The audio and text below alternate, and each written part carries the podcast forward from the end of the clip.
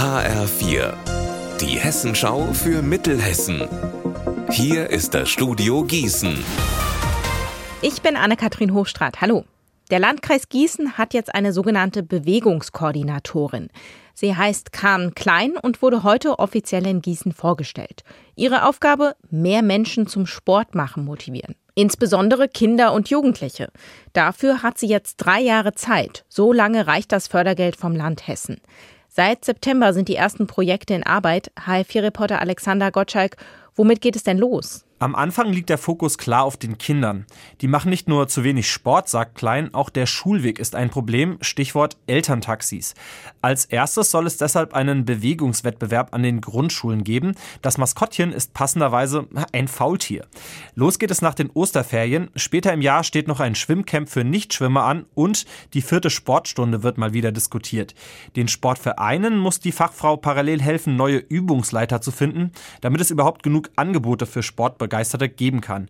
Immerhin, sie ist mit ihren Aufgaben nicht allein. Der Landkreis hat sich im Bereich Sport zuletzt deutlich personell verstärkt.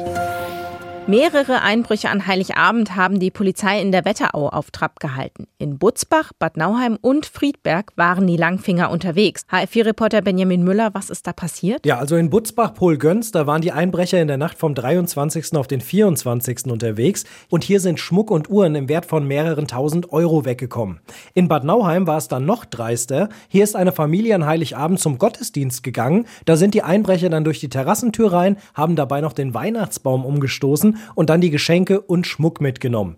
Und in Friedberg waren auch welche am 24. Da war das Auto der Bewohner eines Einfamilienhauses weg, aber das Licht war an. Das hat dann ein Zeuge bemerkt und die Polizei gerufen. Und während des Telefonats sind dann drei Männer aus dem Haus geflohen. Die haben aber nur Modeschmuck für rund 50 Euro mitgenommen. Jetzt hofft die Polizei jedenfalls auf Hinweise, ob die Einbrüche zusammenhängen. Das ist aber noch nicht klar. Unser Wetter in Mittelhessen. Es ist nur locker bewölkt. Es bleibt auch erstmal trocken. Bei 4 Grad in Bad Camberg, Solms und Echzell. Heute Nacht ziehen die Wolken zu, dann kann es auch regnen.